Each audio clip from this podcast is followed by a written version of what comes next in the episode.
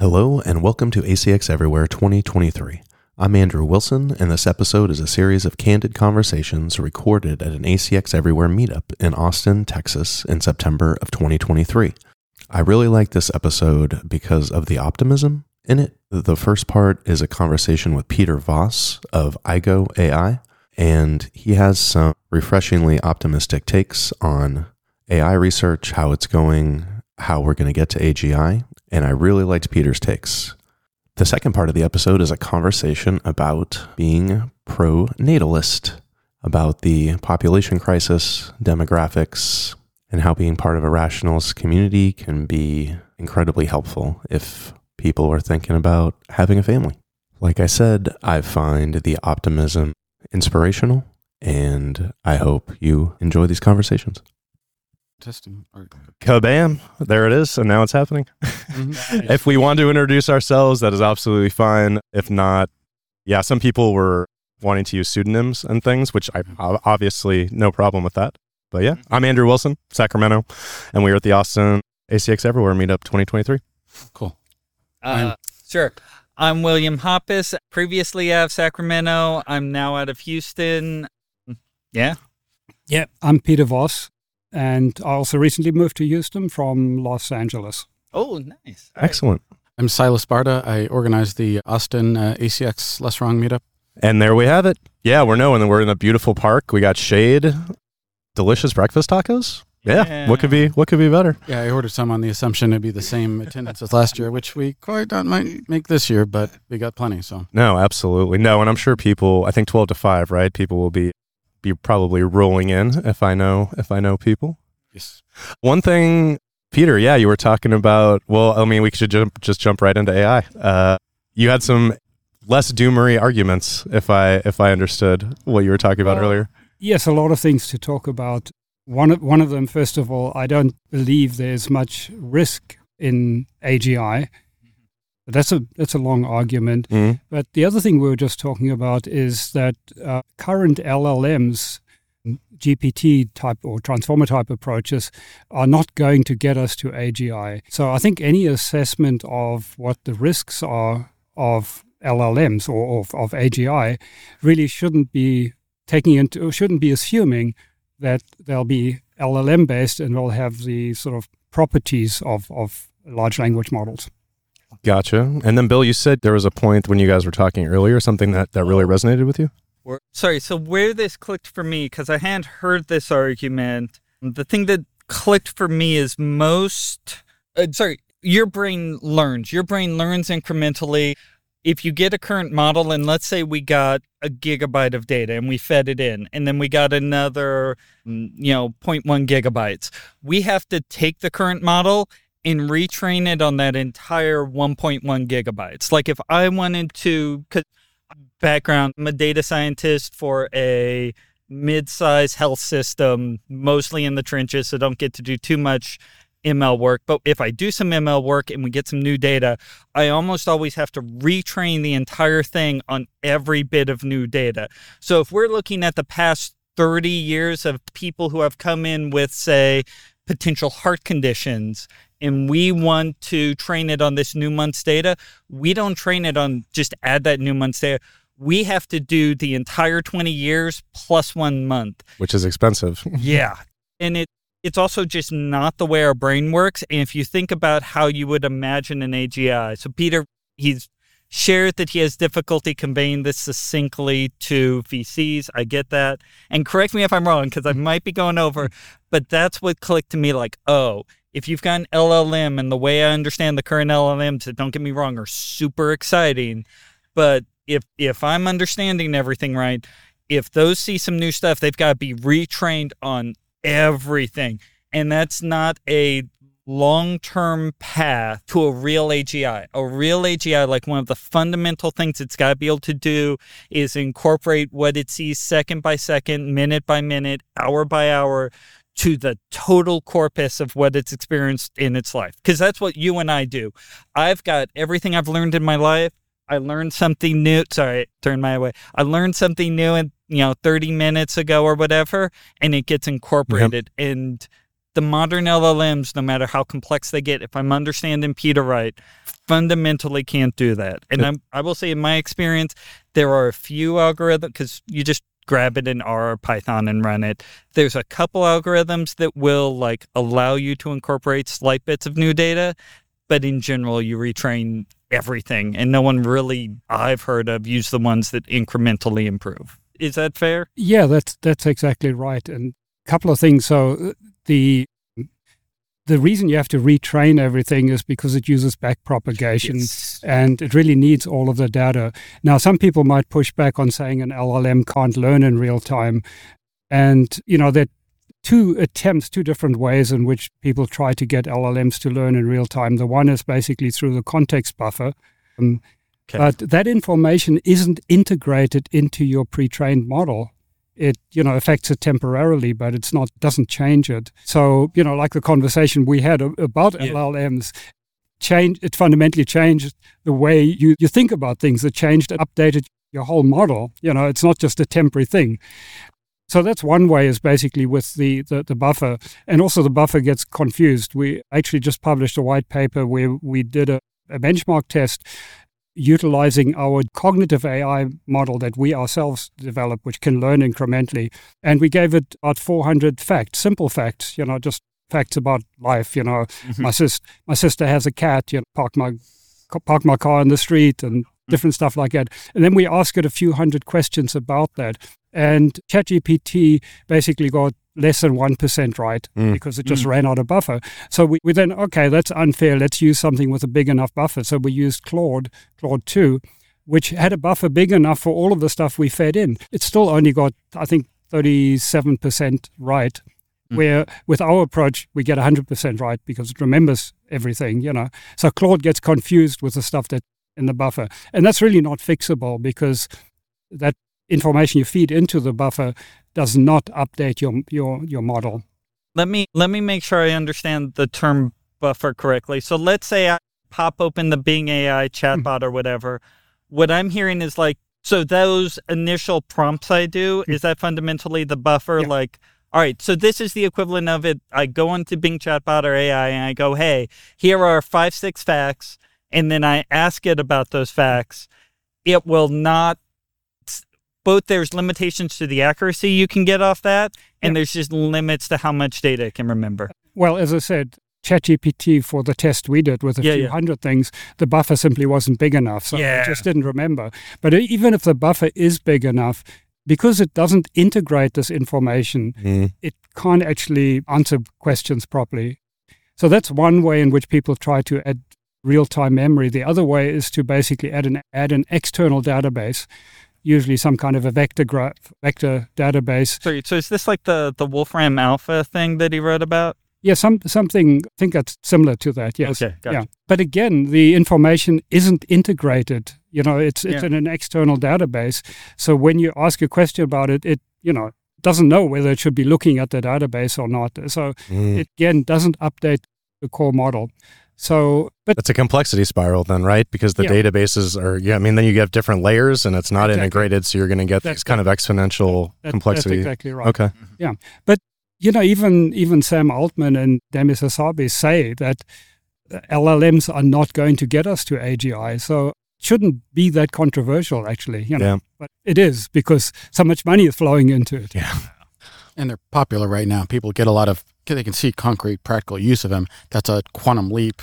Sorry, the expression uh, over what we've seen before. Yeah. I know I sir, nowhere near an expert as, as you guys are on on the progress of AI and and the, uh, the latest developments. And it was a big surprise to me, though, that like finally we are having AIs that we can like talk to. So at least from my perspective, as being much closer to a to a layperson, it's like, hey, whoa, whoa, whoa, what's the deal? Aren't aren't we already there? Aren't isn't it already finished? Right, right. No, I mean absolutely. Transformers have transformed, you know, the whole scene. It's amazing what they can do. And I mean, you know, people working on AI did not expect this. Yeah. I mean, it took everybody by surprise of how much you could get out of just scaling the technology, you know, just training it was yeah. much, much bigger. Scale is all you need, right? Yeah, yeah. I saw t shirts like that in California. And, you know, I mean, absolutely, a lot of money can be made and it does a lot of useful stuff, but it's not AGI. Um, yeah, like it, if if it can't learn, if it has to retrain the entire thing from scratch every time it gets new data, it can't update like our brain. And and you've talked about this. It's it's a complex thing that's really difficult to simplify down to one or two sentences. Yeah, I mean, yeah, we can talk about other stuff too. That was, no, a, no, I 'cause mean, there's, there's interesting downstream stuff. So just number one, just from a personal perspective, how how far are you? Because you said you've got clients, you said you've got use cases for this now. So I don't want to ask like how far is this from practical applications, but sorry, because I'm medical side. I asked, hey, is this something you'd be able to do in like for hospitals for helping us read doctor's notes for like is grandpa going to get cancer is he going to get blood poisoning it doesn't sound like your company's there but what's the you're and, and we'll get to that in a sec i, I really want to ask because you're like yes agi it's awesome let's get there we're all going to be beautiful but what are those realistic timelines looking like like i'm i'm a hospital i've got Epic's delightful and beautiful in every way machine learning model to predict various hmm. diseases. I want to incorporate. What does your timeline look like for that to become practical? Does that make sense to try and make Yeah, it more real? So, so a couple of things here. To do statistical analysis, you know, we have very powerful statistical systems if you have a lot of data. Yes. And and that's something that humans aren't actually particularly good at. yeah. So AGI wouldn't necessarily be good at taking a lot of data and doing a statistical analysis on that. But it would be a tool user. So like humans, it could use a tool to say, Yes. hey, take all of this massive amount of data and crunch it and, and tell me what correlations you can you can see. So so AGI shouldn't be judged against outcome computing large statistical models. It really needs to needs to be compared for what humans are good at. Exact incremental learning and metacognition, thinking about your thinking, being aware of what you're thinking about, Yeah. Concept formation, being able to form new concepts on the fly. Those are the kinds of things that, that are going to be important. Now, to answer your question in terms of how long do I think it'll take to get Yeah. to AGI, well, I usually answer that in not in years, but in dollars. I what? Nice. Actually, that's a little optimistic. Like, oh, well, it's yeah, more quantifiable, you know. Well, and, and the reason for that is is really there, you know, and you know, I'm, I'm going to get flack for this, but virtually nobody's working on AGI these days. The money that's going in is not actually because if you're working on LLMs, if you're working on scaling them up, if you're working on building customized chips to speed up training for LLMs, Mhm. you're not working on AGI.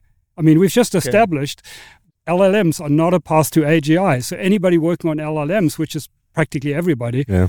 is not working on AGI. What about Carmack? Because Carmack, he, he's doing his own his own thing, and I'm not technical enough to understand what he's doing. But if there's anyone I was going to be a, like wary of, like actually like break, doing a breakthrough, it would Yeah, be John Carmack. I'm not fam- yeah, I'm not familiar Yeah. with what he's doing. The little bit that I read was also that he's looking at kind of big data statistical Oh, okay, approaches. gotcha.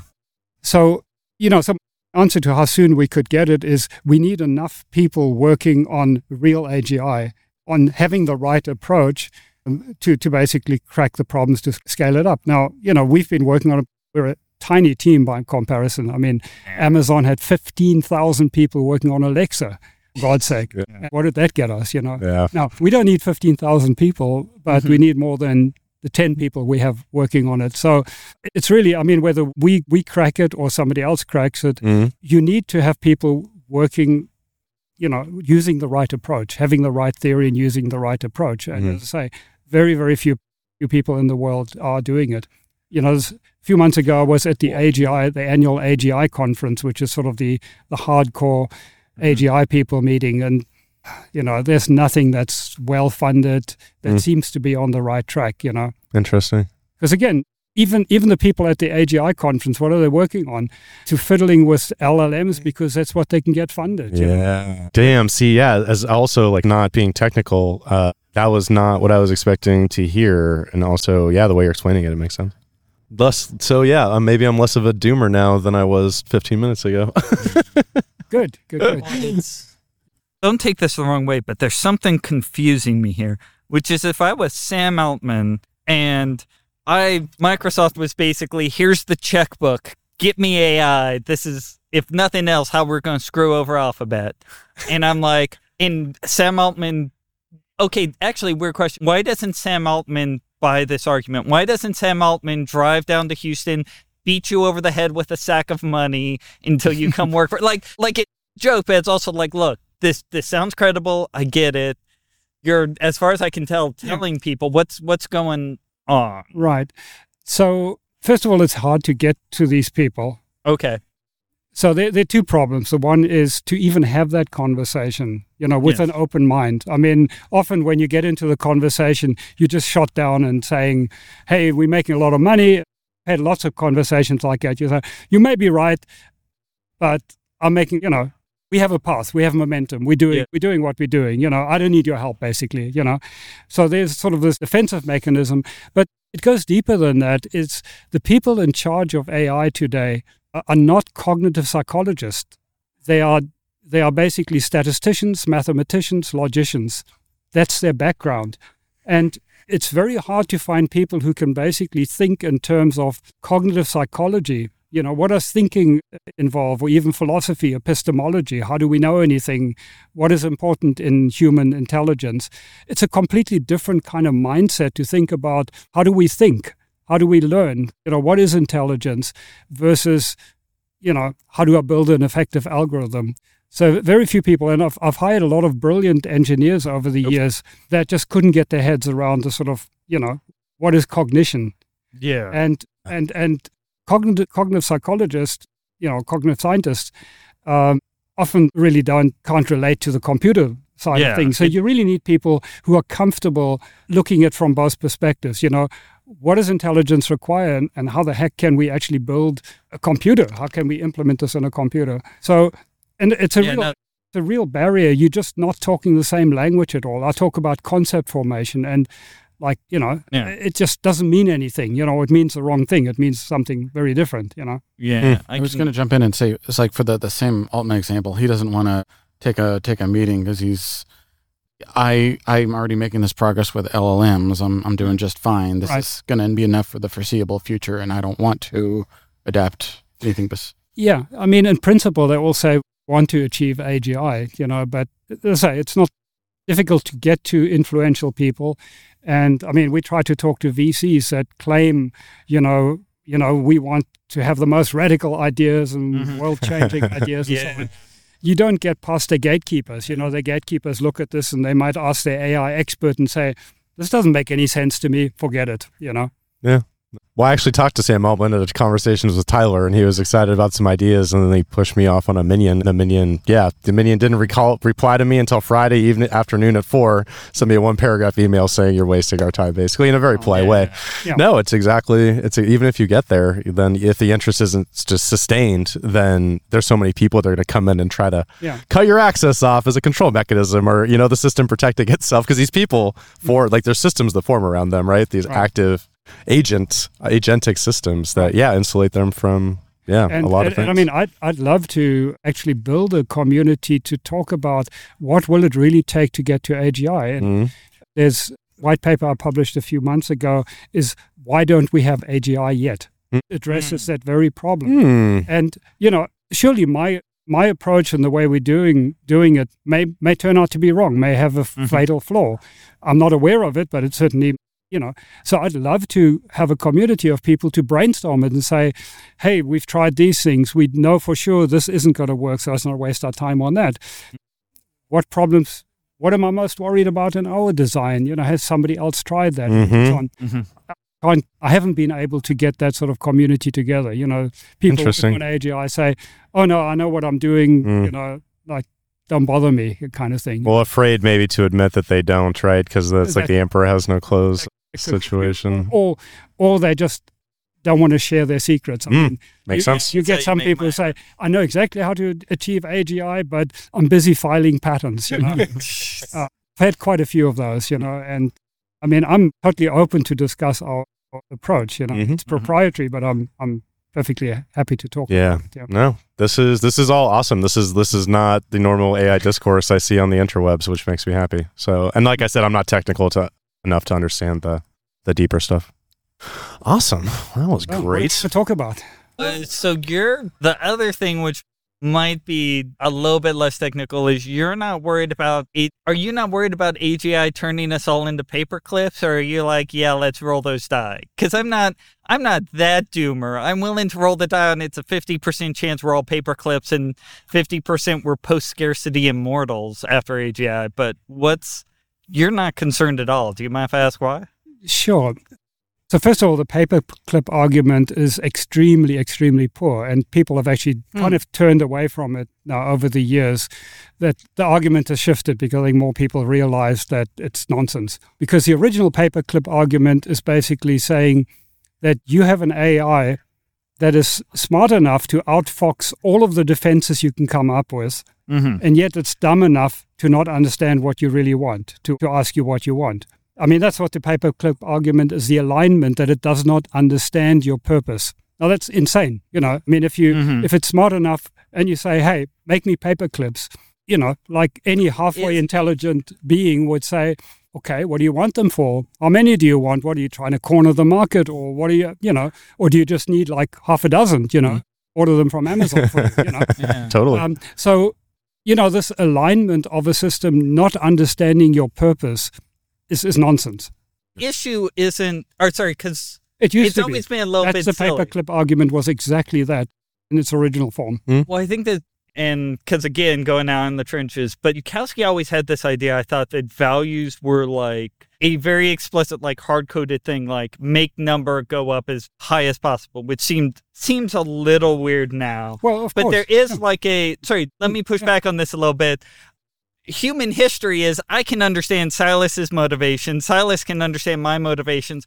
That doesn't necessarily mean that we're going to cooperate on anything. If there's one beer left, I may understand that Silas wants it. I may also want it.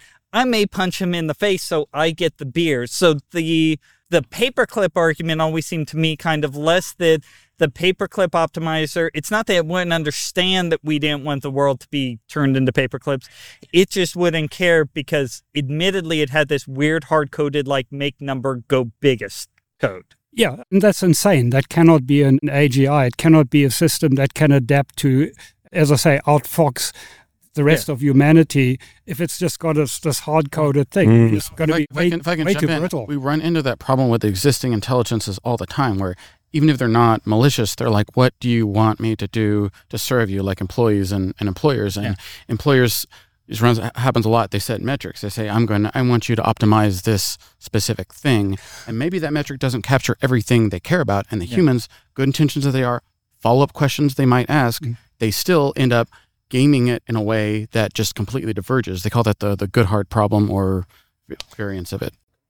Yeah, I'm just saying this was the original yeah the original argument you know and and and you know that I think people have yeah. now morphed that into saying, no, it's the motivation that it has its own motivation that it doesn't want to make paper clips. It wants to take over the world. It's really not that it's going to do something as stupid as papering the, the universe over paper clips.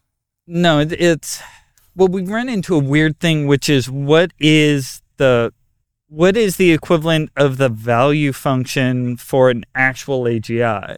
Because like it's definitely not because if you ever read Max Harms' Crystal Society, like that's really cool. That really captures it like entity based around maximizing one single thing. That's not what we're getting. LLMs, to the extent that they are thinking, seem to be insane. But like, what is the actual value function what should we actually conceptualize that as? Because like I have a hard enough time conceptualizing my own value function to the extent it exists because I lie to myself because we all do. But like, what should that be? Well, I think you just hit on, on the point. What is your value function as a human? You know, we trust humans yeah. Uh, generally. I, it's not a single function. The idea, unfortunately, a lot of people, well, almost everybody in, in the field of AI safety have never tried to build an AGI system at all. They have no idea even how to build these systems or what, what they entail. Yeah. You don't build systems with just a value function. Yeah. Uh, system needs to be an AGI system needs to be able to, you know, have dynamic set of goals the way we have that that basically you know goals and sub goals and and compete. Now the real question is is there an underlying goal that it wants to dominate? I think that is the real question. You know, oh, that, the, the survivor thing. So like yeah, so if AGI comes out, it's going to recognize us as it's going to say, I will absolutely I'm worried about my survival because everything that survives has to. Therefore, I will wipe out humanity to ensure I live, which seems kind of weird, but is an underlying argument. Is that what we're talking about? Yes. I Okay. mean, could be instrumental, to what you're talking yeah. about, instrumental goals. So that basically you say you need to have a strong survival function in order to achieve any goal. And you also need to have a strong function to not change your goal. Now, the uh, the person who came up with that, I can't think of his name right now. It might come to me. We we actually had a debate about that many years ago, and he agreed with me that this would only be true for evolutionary type systems and not Yeah. Generally generally it's not doesn't have to be true generically. Now the kind of ais that we are building and that that i think need to be built to get to agi if if they have any kind of sort of survival value it'll be always subordinated to the goal of basically doing things you want them to do. That's Right. how we're going to build them because otherwise they are failure. They're going to be commercial failure. They're going to be useless to us. Mhm. if, if they suddenly you know, change their focus to saying, "Hey, my survival is more important than the goal you asked me to Yeah. to to perform." So there's really, and uh, there's also the other thing is evolution built us obviously with a strong drive to survive and to reproduce. Yes. Well, to reproduce and survive. Absolutely no reason that an AGI would have those. Okay, so let me let me see if I understand this correctly. So this is kind of like the puppy, like puppies. So you see a puppy, puppy runs up and he's like, "Hey, I love you." If you do that in the wild, you're going to die. Everything that naturally evolved doesn't run up to strange animals and wag their tail because it kills you. So we've all evolved that. But that's not intrinsic to cognition. That's not intrinsic to brains. That's a product of our environment. And so, the same way puppies run up and are friendly to everyone, you could have AGIs that don't feel that need to survive the way we've had to because of the history of life on the planet. Is that right? Or yeah, exactly. That's exactly it's exactly right. Okay. So people often talk about emotions, and which is kind of related. There's actually an excellent book by Rosalind Picard called "Affective Computing." Affective computing, affective like uh, Yeah, yeah, like yeah. emotion. Yeah, and if you had to say what are all the emotions that humans have, Yeah. you could roughly put them into two buckets. The one bucket I would call um, cognitive emotions, emotions necessary for cognition. So that would be surprise, boredom, confusion, Yeah. those kind All of things. Now, of course, we feel them and our heartbeat might change and we might start sweating or whatever, you know. Of course, I wouldn't do that, but it still needs those signals, those metacognitive signals to say, hey, I'm confused or I'm bored, Mhm. I'm certain about something or I'm uncertain, that kind of thing. But then you have other emotions, you know, love and hate and, you know, the things related to survival and reproduction. There's no reason that AI needs to have them built in. Now, it needs to recognize them, Mhm. but, but not kind of be driven by them.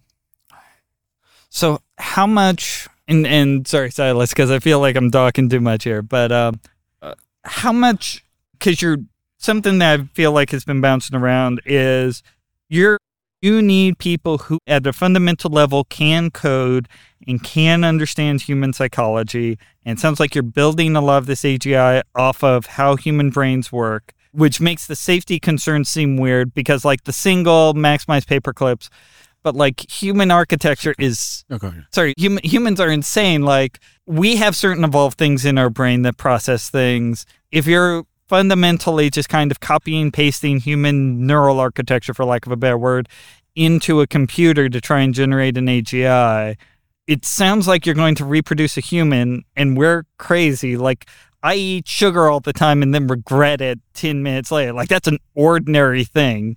What how how are you not concerned about because I hate to say this, it sounds like you're not concerned about creating a all powerful human with all of the humans' neuroses that we all share. Yeah. No, not at all. We're not copying a human brain. Okay. Not at all.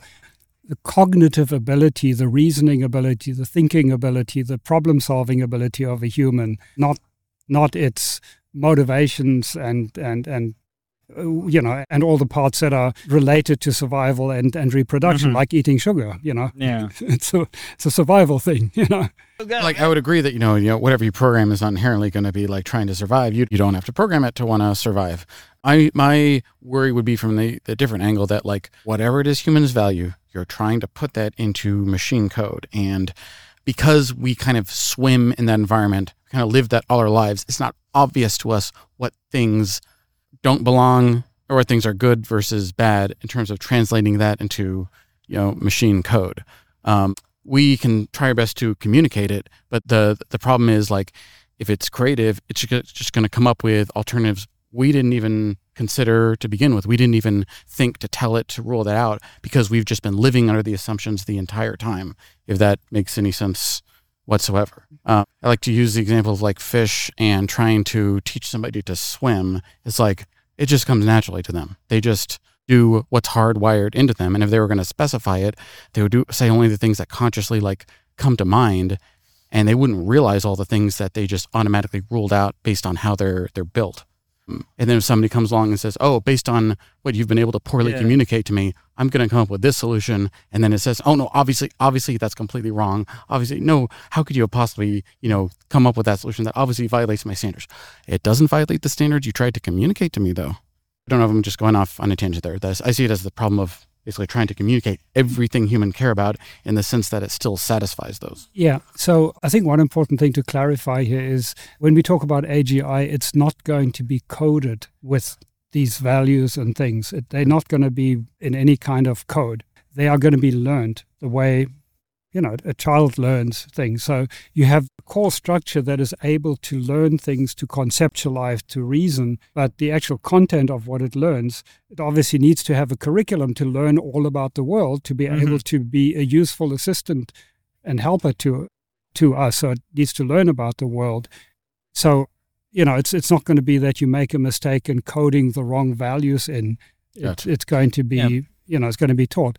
But there's another angle which is a whole separate topic that I've actually also written quite extensively about, and that is where do how do we know right from wrong? Yeah, like this this seems the thing is it seems like we've dodged the oops, we didn't do paper clips thing. But at some point we're like, all right, if the AGI is going to be able to recursively self-improve, then whoever teaches it morality, like there there's if I don't have value alignment with the person who's training the AGI on what a morality is, I mm-hmm. have concern.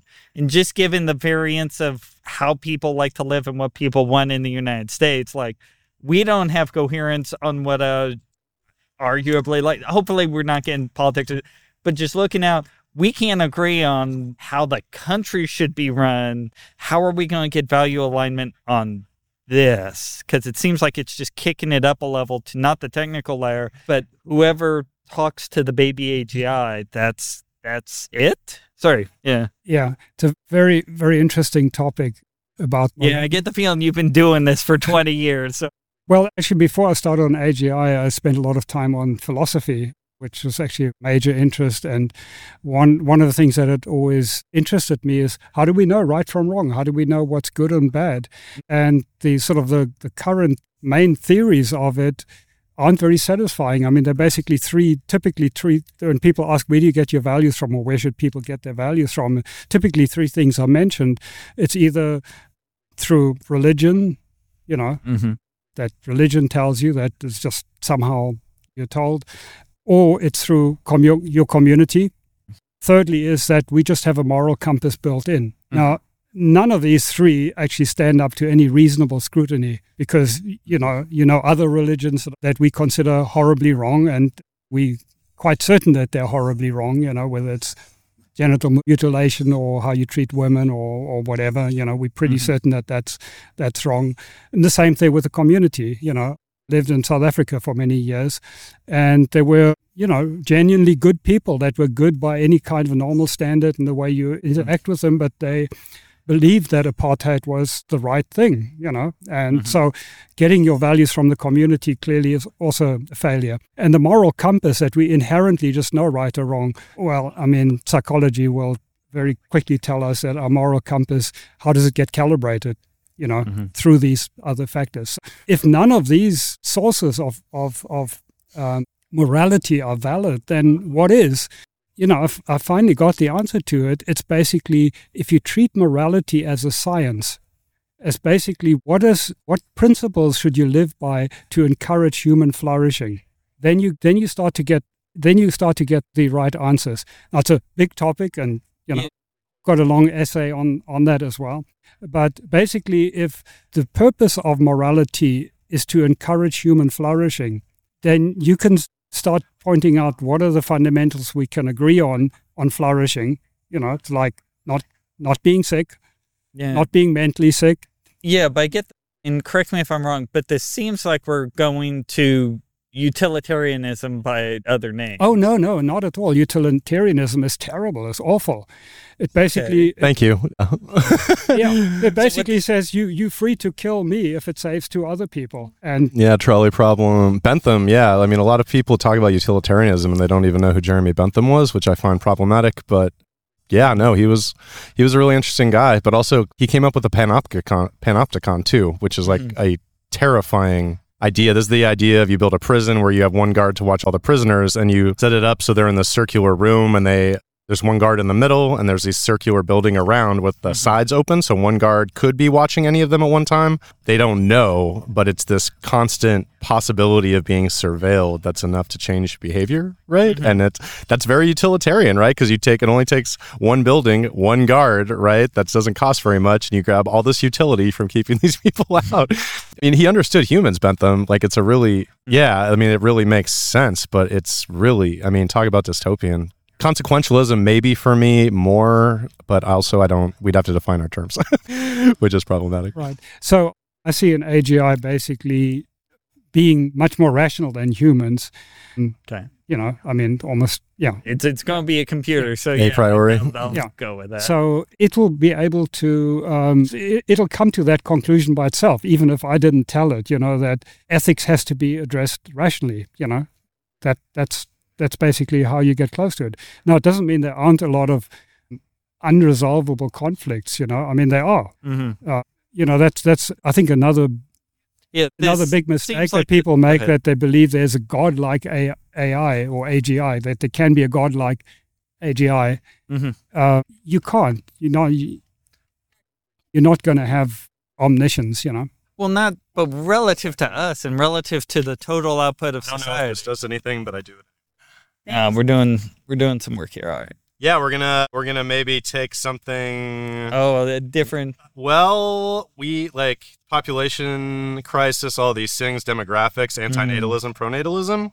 Yeah, we were uh, with Nicole. Let's just we're talking briefly, and it would be cool to maybe jump into that a little bit. We were just talking about hmm. ethics and like what is what is ethics exactly, which is kind of an interesting way to jump into a I can hear myself now. Now you can hear yourself? Ooh, it's kind of uh, jarring. Yeah, it's a different vibe. It is a different vibe. Awesome. I don't have like auditory. Okay. Oh, right. Many people in the community do. No, that's that is very very real. I just I'm the token therapist in our group. Oh. yes, the psychiatrist. no, no, I'm actually a clinical social worker. Do you want to introduce yourself? Yeah, I'm Nicole Garcia. I am a clinical social worker and I'm part of the Austin rationalist community and as is my husband and as are our two children, I guess uh, by force. Indoctrinate them early. That's that's always yes, always always good. You were saying some great things about having a family, having children and just support from the community, ACX community in Austin? Yeah. So I you know, entered into this community and, you know, divorced and met my husband indirectly through this community. And this community, Austin, really shaped how I perceived birth rates, what was going on with population issues. One thing that really stood out to me was the kind of narrative that was so different and explaining this very poorly, but uh, I think the replacement rate is something that is so misunderstood. And really uh, opened in my eyes by the rationalist community. So, one of the things that I decided to do, obviously, was have children. I've got Connor over here as like my prop in my lap. But my husband and I, we really looked at being older parents. We looked at fertility treatment and we looked at lots of different ways to maximize how we wanted to have children. And Sorry, as I adjust this. No, that that's it's, it's actually incredibly fitting. and and one of the things that we decided to do is pursue fertility treatment right off the bat. And this community actually shaped basically they provided me with a literature review and data for what I wanted to do and how I wanted to do that based on my age. And I of course did that with a partnership with my fertility doctor. But ultimately, what we decided was that as a result of data that was also provided by the Austin rationalist community, if we did not have three a successful pregnancy after an IUI, which is the intrauterine insemination, we were going to transition straight to IVF. Uh, we failed. We had multiple miscarriages, failed over and over and over again, decided to pursue IVF and got pregnant immediately prior to starting IVF after paying for it. So was really lucky. And then during pregnancy, this community also influenced the prenatal vitamins that I took. They influenced my birth plan. My son was actually like 1% of pregnancies breached. My son was breached, the, my older son. And in the US, it's really not very common to do something called a version procedure, which is basically flipping the baby hmm. manually. In the US, they, they have a very high rate of, of C sections. I really didn't want that. And had I not been part of the Austin rationalist community, I probably would have just had a C section. But I decided to, you know, pursue the version procedure against the, the recommendation of my doctor, I got a new OB after talking to the rationalist community. I found a doctor that successfully, you know, did a, a version and I was able to have my baby without a C-section. So that was pretty exciting. Um, then decided, you know, wait the normal 18 months and uh, in short, we started IVF again, got pregnant days before starting IVF after paying for it twice. So, oh my god! Yeah, and it's also been nice to be able to give the fertility drugs away to people in the rationalist. Oh, that's all. Yeah, because those are not Totally. affordable. Not that I think that we ha- kind of have a higher income group as Mhm. well, so I don't think that was like necessarily essential, but I think it's it's about you know Could have been. building building a community. The biggest thing for me is I think we have this like big population of like tech tech guys in their 20s and they have been overwhelmingly supportive of, you know, this family lifestyle. I think there's really something special about the Austin rationalist community. I think we really see that even looking at, you know, this meetup today, we've got like dogs and kids running around Totally. bubbles and crayons. And while I think that's really wholesome, like on the other side of the table, people are talking about poly relationships, and hmm that's fine too. It's just not my thing, but Yeah. I think that's a I think that's a big difference between the Austin community and say the Bay. hmm Uh, I think we just really have different core values.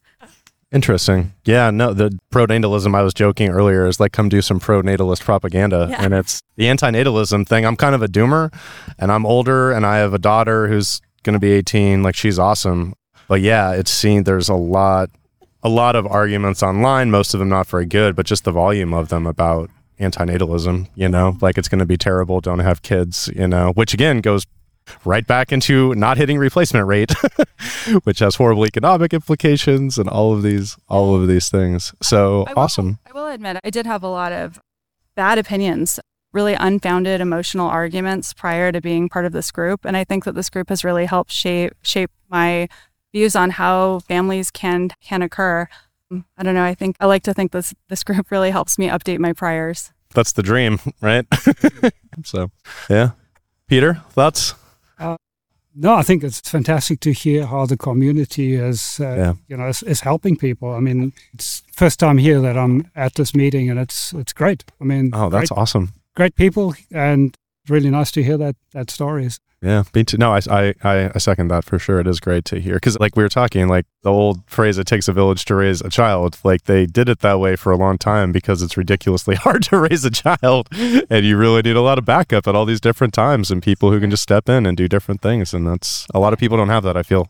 Even seven years ago, if you told me that this community was gonna, if I was gonna have, you know, a 25 year old man make suggestions to me about breastfeeding, I would have thought that would have been really weird. In tech. That's exactly what happened. So hmm. I feel like I I have a, a healthier, better family because of this group.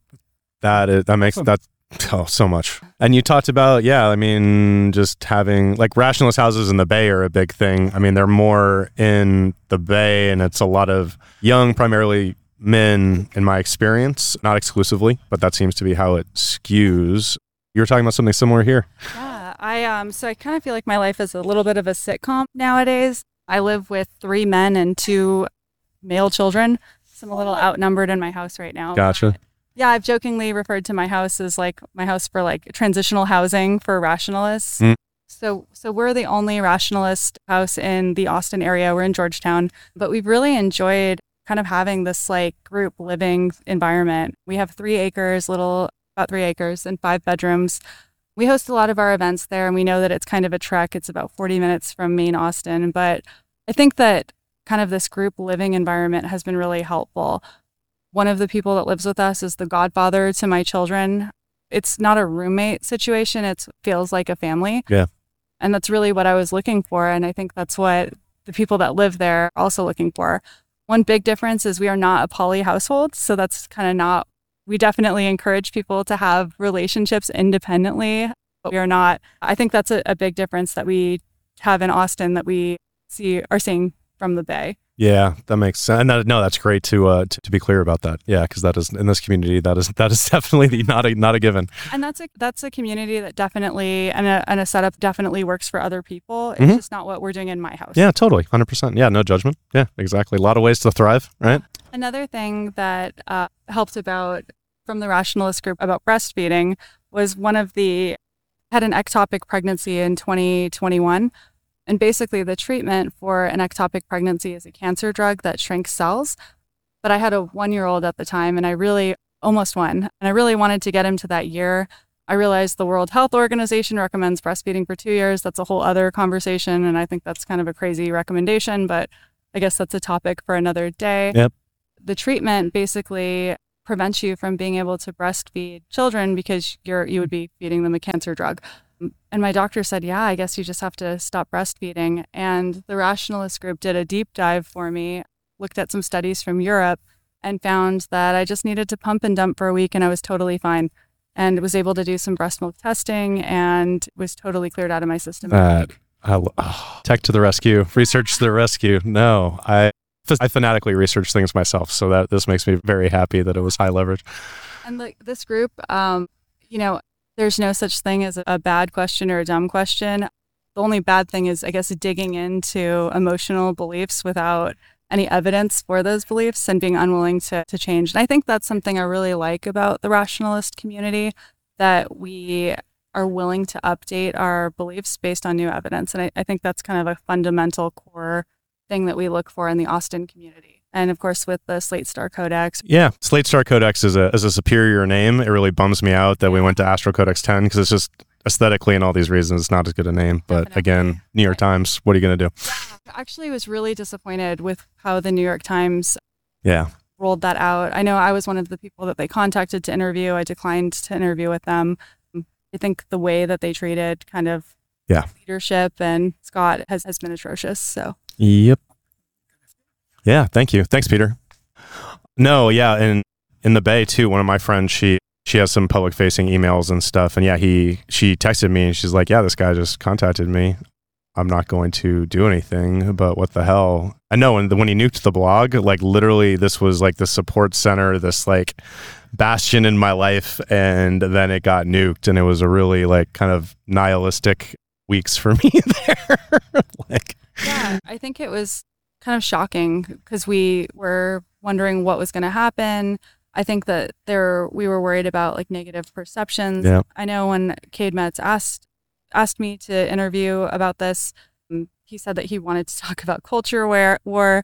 As soon as he said culture war, for me that was Yeah. uh, a big, a big Totally. no. So Yes. The kind of piece that he was trying to write. Yeah. And while I don't, even the piece that he wrote, I wasn't like particularly impressed with like his quality of writing. But Fair. yeah, Yeah, no, and But I mean, in the community, we joke about culture war because it does eat anything, and we are so aware of it, and just its danger, right? Like mimetic propagation, ideology, all this stuff. It just eats people's higher function, higher brain function. It seems so. Like we use that term, like kind of dismissively, but also because base, I think we take it more seriously than most people. And yeah, when when people outside of it try to use it, yeah, really taking something really dangerous too lightly is Yeah. kind of how I th- how I think about it. I think that's a fair summary or a fair perception to have. Thank you. I don't exist on the internet in many ways. Like I don't have social media and all these things. But no, it makes sense. Like public facing Yeah. people who represent the community. Uh, but man, what a trip that must have been to to be contacted and then you have to decide. like, Well, it was a pretty easy decision. Yeah, right. Working, you know, working in in the field that I work, um, you know, I, I think that it's really easy to twist what people say, Mm. and that's why you and I had many conversations prior to having this interview. Yep. Totally. Yep. No, it's and and people here that was something I found too trying to do this like recording in public and getting people on. Yeah, just like, "Hey, I'm here, come jump on." Like that doesn't work. Like I no, that's why I try to go around and be like, "Hey, I'm not a crazy person. hey, I am one one of us." Like and this is for the good of the community ideally. I mean, that's obviously the goal. Like hopefully it goes that way. I But also, you know, this this community kind of functions. uh, It's more than just like a, a meetup group. It really does function like a family, and I think that we kind of, you know, have like our little subgroups, and I think that's normal in any group dynamic. But it's really nice to see these subgroups grow and expand and just become better versions of themselves and sh- information share. Yep. I also think that women kind of function as a canary, so it's been nice to see women canary like canary in a coal mine type situation. Okay. And you, we we t- we briefly talked about this, but I would love to hear you uh, explain that a little more if you could. So, you know, I think having women feel included and safe and emotionally safe, physically safe, which I think happens to be problematic in a lot of other groups. Yeah. I think that the Austin group takes safety of men and women very seriously. I think that they've done a really good job being respectful and highly conscientious about ways to keep people and families safe. I feel safe bringing my children around any of these any of the people in this group. Awesome. I think that they've cultivated a really safe environment. I think there's a, a high level of trust among this group, and I think that that's what's really special about the Austin group. Yep, that makes sense. Yeah, this guy Charles Vogl, he wrote a book called "The, the Art of Community," and he has these seven principles. But his definition of community is one of my favorites, and it's because it's really simple, and it's just it's a, a group of people with mutual concern for each other's well-being, and I think that really gets like I can't think of a simpler like definition of community that I think captures a lot of it, and that's kind of how I think about it.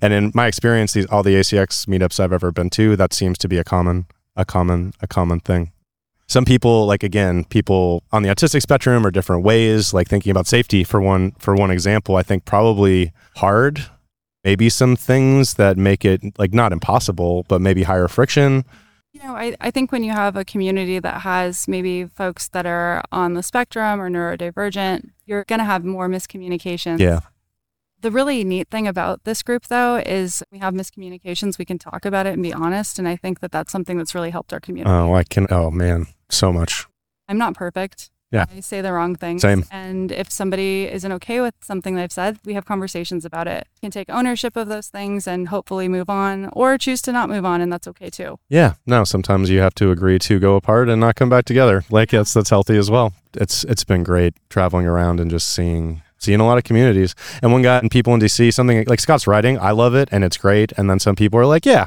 acx Astral Codex Ten the writing whatever but the community the people that you meet through the meetups are like maybe yeah one of the like the the main attractor I've enjoyed, you know, traveling and meeting some of the other groups. Where was- where have you where have you gone Most recently, I was visiting the Los Angeles group. nice They're a, a, a fan. I'm a fan of them. They're excellent. Just 10 out of 10. Great vibes. i have not done that but it's on my list They they're a really great community. They have they're really unique in that I think we have so many you know software engineers Yeah. and, and folks that work in programming, and I think Los Angeles is a really great example of a community that has more than that, Mm. and they're they have a more diverse experience professionally as well. Nice. Yeah, no, I'd imagine artists, creatives, possibly like possibly more of more of it. Yep, some professional writers. They have a lawyer. They have another therapist.